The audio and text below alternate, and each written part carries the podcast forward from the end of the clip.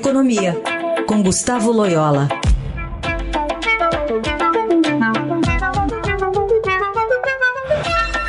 Loyola, bom dia. Bom dia, Raíssa. Vamos começar falando de um assunto que tem sido recorrente, né, em especial nesse governo. Fala-se muito de uma suposta caixa preta no BNDES.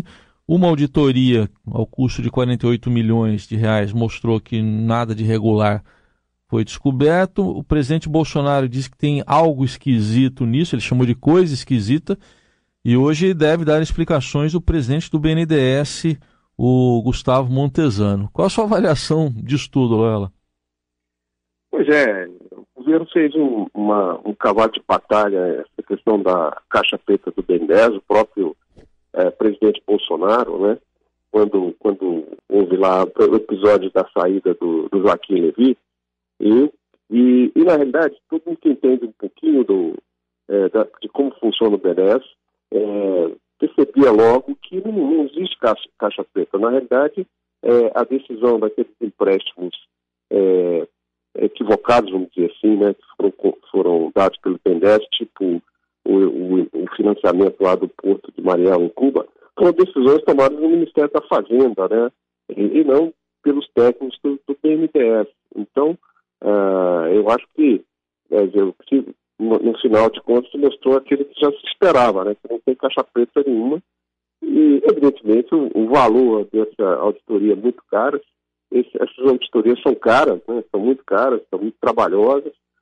É um, desperdício de dinheiro, né? Enfim, vamos ver aí o que, como é, o presidente do BNDES vai, vai mostrar aí essas contas, esses, os valores que foram gastos mas na verdade tudo passou, quer dizer, se criou um, um fato, um factoide político na época. É, é, vamos, vamos, lembrar que a, demissão do Joaquim Levy, uma das é, alegações para ele ser demitido foi que ele não estava investigando a caixa preta do CNS, vamos lembrar, né? Então, é, é, e agora tem toda essa, essa situação aí vexatória né, de um gasto absolutamente inútil né, para o banco. Né. Loyola, outro assunto, a gente tem acompanhado a oscilação das bolsas mundo afora, né?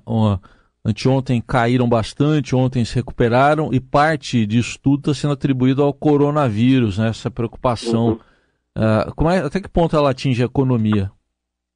Não, é, é, a questão é a, incerteza, né, Raíssa, em relação a, a, a, essa epidemia, né? Onde ela vai parar é, e qual é a, o grau de de, de, de letalidade, vamos dizer assim, desse, desse vírus, né?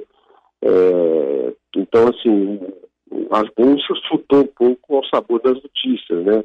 É, da, da, do, do, da maneira que a, a, infecção vai se, se espalhando pelo mundo, etc. É, então, existe muita incerteza. O que, evidentemente, é, algum efeito negativo esse vírus terá sobre a economia chinesa e sobre economia global, né? Imagina o quanto de, por exemplo, de viagens que estão sendo canceladas, de negócios que estão sendo realizados, etc. É, então, isso, algum prejuízo haverá. Né? Agora, saber o grau é, desse prejuízo, né, o montante desse prejuízo, é, ninguém sabe ainda. Então, as bolsas, elas, é, elas refletem esse grau de incerteza é, nesse momento em relação a, a as consequências desse vírus, né? Porque ninguém sabe ainda direito como, como será, né? Como serão. Aí a análise de Gustavo Loyola, que fala de economia segundas e quartas no jornal Eldorado. Até segunda. Até segunda.